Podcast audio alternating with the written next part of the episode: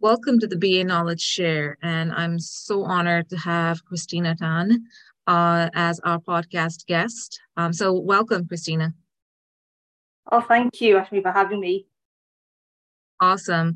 Can you tell us a little bit about your background and your personal journey of transitioning into the business analysis role and sort of speak to any challenges? But first off, more than happy to sort of get some information about yourself.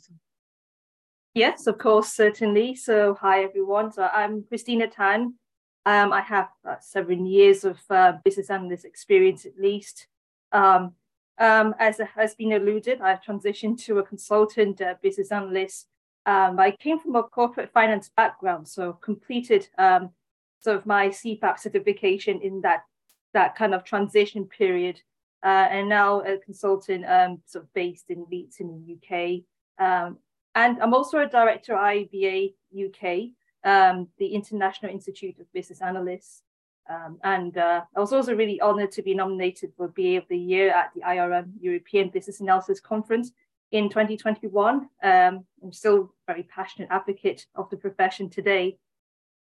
So speaking of the transition, I started my career in corporate finance, sort of made career progression in that space. But over time, I suppose it's one of those self-realization moments that it became apparent that I became more sort of interested in problem solving, stakeholder management, and strategic analysis. I was more interested in that than I suppose the path that I was on at the time.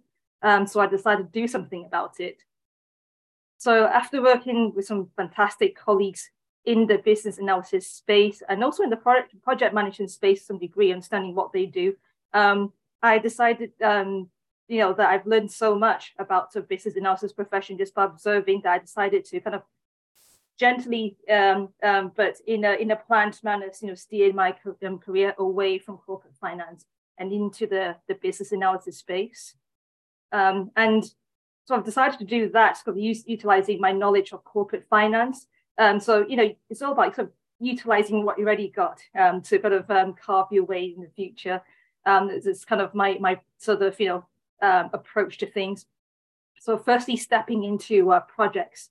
In my case, everyone's different, but in my case, it's specifically financial ERP implementation.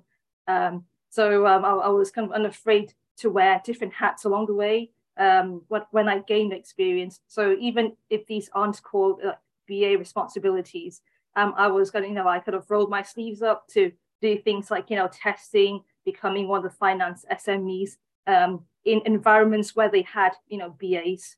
And then I observed how BAs worked, the techniques used and tools they use along the way. And then I also sort of proactive saw opportunities to assist them to observe.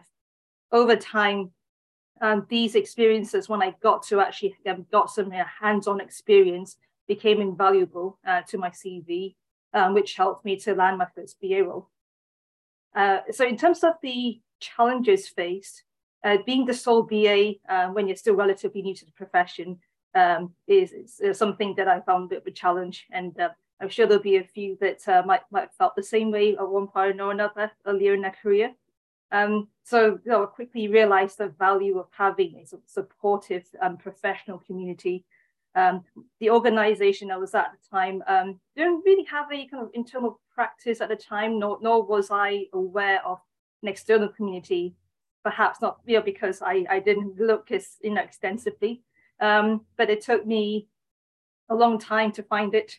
And when I did, sort of my confidence improved significantly. And so did my profession and gains and passion for what I'm doing. And these resulted in career growth. Ultimately, what I'm doing now is I really want to kind of pay this kind of energy forward. And hence why I got involved with the likes of IBA UK. No, that's awesome. And it's interesting you brought up the fact that on this first transition project, you wore multiple hats. Speaking of multiple hats and skill sets, in your experience and in your sort of with your background, what are some of the important skills, or what are some of the skill sets that a BA needs that you think are important? to carry things forward. Yeah, absolutely. So that's a really good question, and that's something I've kind of asked myself throughout sort of my transition journey, and making sure that I am, you know, gaining exposure to these traits. And I've actually written some professional articles about this previously. So I'm just going to kind of relay my thoughts here, because ultimately I don't think this has changed over time. I was revisiting what I've written, and actually this has been really consistent. So one of the key things I think be good at any level, and I think a lot of us will have this, is some critical thinking, because BAs are ultimately trusted business advisors. The kinds of activities BAs ought to kind of, you know, be in, it actually spans a wide range of, you know, different types of involvement from stakeholders at all levels. So because we regularly engage with, you know, multiple dialogues with stakeholders, and we receive many different accounts of a scenario, it's actually really critical that we need to be adept at evaluating these different options available and different perspectives, and be sort of, you know, quite objective with our approach, and not be kind of overly swayed by opinions. We should also, you know, consider the facts and be able to be proactive enough to, you know, sort of collate the facts before coming up with a conclusion. So that's something that I think it is one of those that, you know, stood out to me. It is one of the key traits that makes a successful BA. Secondly, I would really say the strong communication skills is really important, because you can imagine after a BA has performed their initial analysis, they've evaluated the possible solutions, and they're ready to propose a recommendation to stakeholders. Now, after all that hard work that's been done, it's really critical then that the conveying of the message is, you know, has landed well, is delivered in a clear and confident manner to the stakeholders, and that kind of regular interface with various stakeholders makes communication skills a fundamental trait. Any sort of potential kind of miscommunications or any sort of, you know, slippages in detail can result in many problems that could be challenging to rectify at later stages. So another aspect of, you know, strong communication includes combining stakeholder management skills to identify as well and resolve conflicts in an objective yet democratic manner. Mm-hmm. And so I've also, I suppose I mentioned this slightly, but I guess it's a different point around like strong communication skills, but also strong stakeholder management skills. And in sort of, you know, this aspect, it's crucial for BAs to understand sort of who may be impacted by a project, or who has a sort of vested interest in certain changes, in order to almost like formulate a sort of stakeholder communication strategy, so that they're delivering the right level of information that meets the vested interests and needs of those stakeholders. So I think it's kind of one goes up in that terms, you know, sort of the BA careers, chances are they'll probably, you know, sort of get more interfacing with the very senior stakeholders. So the level of information needs to be pitched at the right sort of level, especially for those who are, you know, key decision makers in organizations. So they don't really need to know all the details. However, it's still important to have attention to details, which that's my next point about the effective business analysis. So when anyone thinks of like key artifacts being produced by a BA, it's like many are quick to identify like so the likes of like business process mapping, requirements elicitation. So it's those are very common ones. So if a BA who sort of misses out the details might likely to increase the chances of sort of like missed requirements or resulting in unnecessary rework of sort of designs development, not to mention additional costs and efforts that it will kind of absorb to rectify that. So that's usually not great for anyone's credentials. So in this profession, this is one of the key things that sort of, you know, decides whether or not BA is really successful. They need to, I think even at a senior level, they'll still need to have this, even though they might not be into detail as much as maybe others in the team. But yeah, I think they'll almost need to make this more effortless as they kind of, you know, get more experienced. And then like rounding up, you know, going back to almost like the first point with critical thinking, well, I think what people sort of might need to support that is probably just a nature of being quite inquisitive and sort of developing that kind of growth mindset, having an open mind and in being able to take in multiple perspectives. So it's we got to also kind of be aware that the business analysis profession is actually quite, you know, it's an evolving profession. So by not being naturally inquisitive it might mean that you know, professionals actually, you know, they might risk kind of being potentially being left behind in this profession as it continues evolving. Yeah, no, there's some very interesting points that you brought up. Communication is key, critical thinking, absolutely, right? And being inquisitive, being curious. As you said, it's an evolving profession, even with the onset of AI or other sort of technologies. You know, it's important to understand how that impacts business analysis and the way we do things. What about domain knowledge? Do you think that's important? I think domain knowledge is important in the sense that it enables BAs to kind of contextualize their professional skills and have this and almost like contextualize the environment where they're in and sort of apply their professional knowledge accordingly, knowing what kind of tools and techniques to use and approaches. But I think as a consultant, I do, you know, I change my, you know, sort of certain domains. I might be in healthcare, in, you know, one client engagement, and going to, you know, something completely new the next.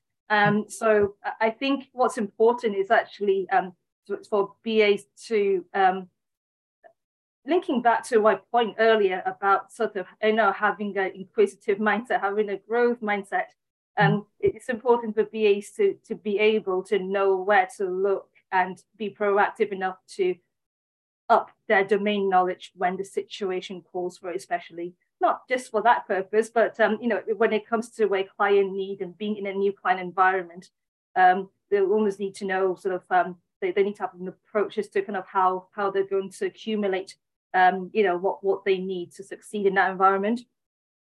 But yes, you're right. I think domain knowledge kind of helps the BAs to get a more holistic understanding of the broader industry, the competitive landscape, the types of business processes, and the culture of organization. And so I think, you know, some ideas are supposed to acquire those domain knowledge.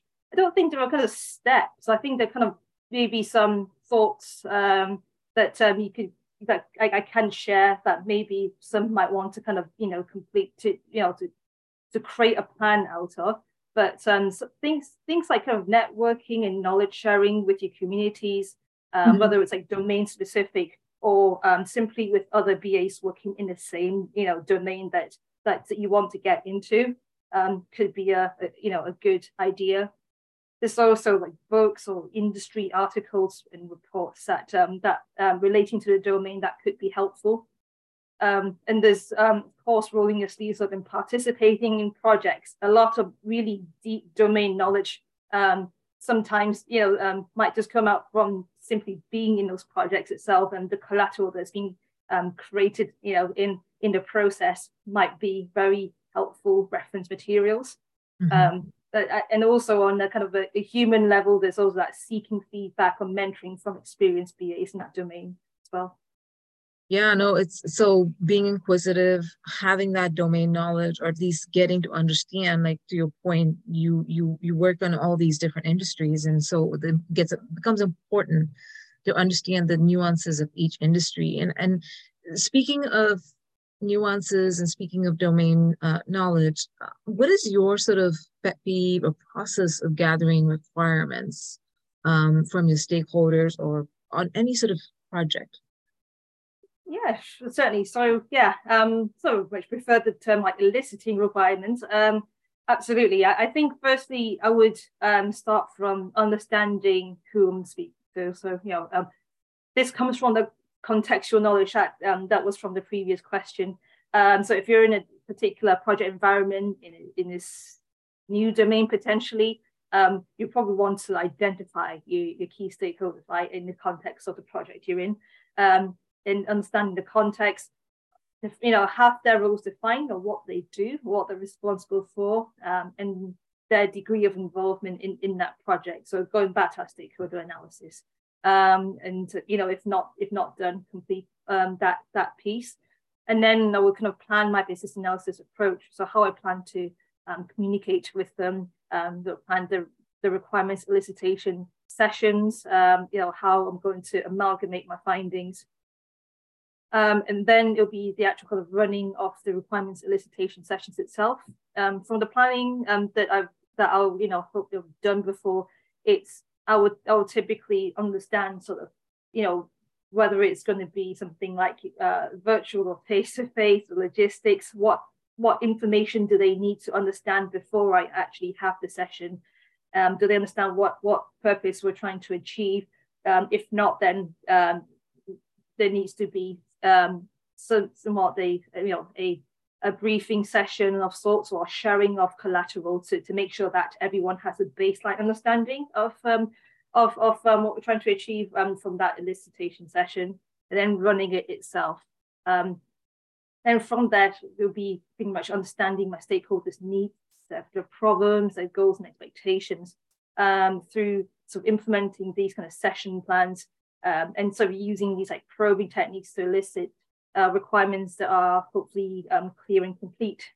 And sometimes it doesn't always kind of, you know, pan out that in you know, sort of perfectly, and that's completely fine, because this is what requirements analysis and sort of, you know, and sort of, you know, refining does, right? So that's the next step. Look at any, you know, for any gaps, any conflicts, any dependencies from these findings, and depending on the context, you know, there's techniques to use. We can look at things that already exist, or we have created, like the business process modeling, unified modeling language, business rules, concept modeling, amongst other techniques. Could go on all day about this, but you know, seeing if there's any, if it aligns or not with the session.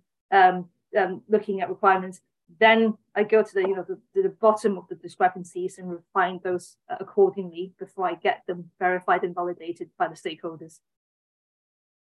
Yeah, and speaking of stakeholders, you know, you've probably dealt with different flavors of stakeholders. How do you normally work with stakeholders during the process of, you know, the project as a BA? So how do you build that relationship up until the point of, you know, working with them? And sometimes there are difficult stakeholders, right? So how do you deal with those? Yeah, so I think, well, it's the difficult ones, I think, from kind of a human-centered perspective, I would, at first instance, kind of try to put myself in their shoes. I think sometimes I think, you know, something that's kind of pretty much unspoken about is that chances are, you probably might have observed certain stakeholders' behaviors in other meetings that you're in, not the ones that you run, but the ones that you're in, maybe some wider sessions. And you might start to get an idea of where their vested interest lies. Sometimes it could be more obvious looking at their job titles, but sometimes being in meetings and observing might kind of furnish you with more context, with more, you know, richer details about maybe, you know, where their vested interest lies, and what their likes, their dislikes, potentially why as well. So in that context, maybe developing personas and so things like empathy mapping often helps. And then combining that kind of organizational domain knowledge as well, perhaps, because sometimes I would ask, like, is it really me, or are they kind of worried about something else that, you know, could change after running a particular project. So getting to, you know, trying to find the potential root causes of that, you know, of any conflict or any areas that might cause tension, and being able to respond really quickly to their, you know, sort of any of the questions that they may actually kind of, you know, raise with you if applicable. And then it's really important to kind of sell those benefits and, you know, sort of projecting in the best possible light by aligning with your business goals. So I think that ultimately is key. You know, going back to the whole point of, you know, being quite objective. Usually stakeholders, once they see things very clearly in terms of alignment with sort of organizational goals and objectives, the tension usually goes away and they start to become more cooperative. It's about making sure that we are not kind of overloading them with a bit, you know, going in a bit too deep. Sometimes I think stakeholders might need to be gently poked into certain things by releasing certain information in a certain way that agrees with them. So I think it's kind of taking it a step at a time with the more difficult stakeholders. Yeah, no, that's some really good tips that you've offered. And in your work experience and with your background, what, in your opinion, makes an effective BA, or what have you seen any patterns? Yeah, so I think some following some practice could be key. So I was thinking, you know, I think there are some overlaps with one of the earlier questions, but yes. Things like knowledge. Mentioned, you know, being inquisitive, having growth mindset. Well, this is the knowledge you know that one accumulates over time. I think you know, it'll be good to have like a strong grasp of professional know-how and the ability to pick up the relevant domain knowledge, so that they can apply, you know, the relevant approaches in the right scenarios. Mm-hmm. It's a bit like I suppose, you know, having a plumber with a big toolbox with potentially over 100 tools, but then the plumber needs to look at, when they get to client site, they need to look at what problem it is that, you know, they're dealing with and picking the right tools to help. So this is very similar. Mm-hmm. And then we talked about communications. And so looking at the effectiveness part, I think it's interpersonal skills. By having interpersonal skills, we can then start to understand, you know, what makes the stakeholder tick, what makes them not, you know, potentially, and to be able to kind of foster these sort of, you know, collaboration of, you know, within the organization that you're at, and sort of understand your organization's culture and goals. Then through the interpersonal skills, being able to kind of map those and try, you know, convey that in a convincing manner, almost coming up with a compelling story for your stakeholders. In order to do that, you need to know your stakeholders. So all I could say, know your customers. In financial services speak is a very commonly coined term. So having that interpersonal skills allows you to do that and be able to foster that working relationship. And then I think this is going back again to kind of knowledge, but continuously learning, you know, is the, I think being an effective BA, I think one of the things that certainly can help is obtaining things like certifications, because I think that will kind of give, it will kind of convey that, you know, to others that one is, you know, has invested time to develop themselves, and also, having credibility at a point of entry to a new situation. I think it does actually all the wonders for me personally when it comes to confidence, you know, learning from IBA and understanding the more, you know, the all the concepts in the BA body of knowledge, and entering a new environment, you know, my focus is less on, you know, confidence issues on the BA side of things. It's more about, well, let's just crack on to understand the domain knowledge. So I think mentally it helps me, you know, someone like myself personally, and I think to some others as well. So I should say there's some clear overlaps with earlier questions, but I think these are all key to becoming an effective BA from my perspective. No, those are really good points, especially the last one that you mentioned about certification, right? So certification is studying for the certification, but it's not just that, it's actually applying your past knowledge or experiences to what's in the, in this instance, the BABOK with IIBA. So yeah, I totally relate to the confidence piece of it, where it really boosts your confidence. Are there any sort of recommendations or any resources for those looking to transition to become an effective BA? So do you have any sort of resources or recommendations? Yeah, absolutely. And there's plenty out there. So there's this, I would say, look at joining communities to stay at the forefront of the latest thinking, because as I mentioned, business analysis will continue to evolve. I think that's a very exciting thing, being part of a relatively young profession. So it's I would definitely recommending finding your tribe and finding your crowd that you could bounce ideas off. You could actively participate in, if you like, and also finding a mentor who could understand you personally, but to be able to then help steer, your kind of career in the right direction, or be a sounding board on a one-to-one basis, with probably a plethora of past experience that the mentor can help him kind of supplement you with. I think it's very enriching and very rewarding to have sort of mentored people myself.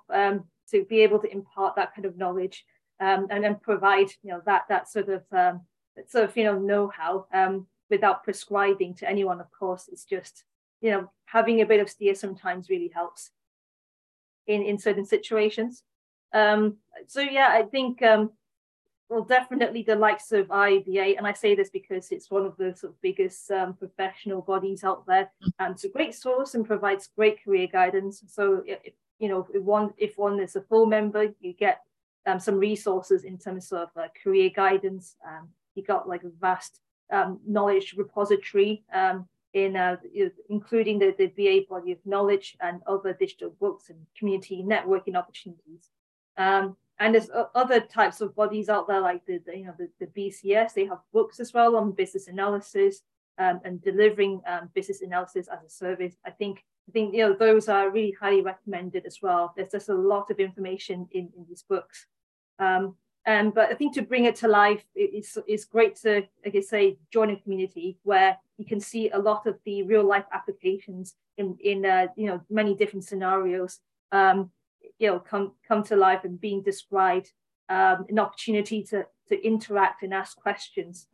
Where you're uncertain about certain way one is approaching things and so whatnot. So there should be something for everyone. There's meetup groups, there are things on Eventbrite. So it's about this having a look at keeping up to date with anything locally, understanding what's looking at what's available on local company hosted events, because sometimes they might have something that's a lot more kind of like they might hone down to professions like project management, business analysis. They might go to have those professional communities in some large organizations.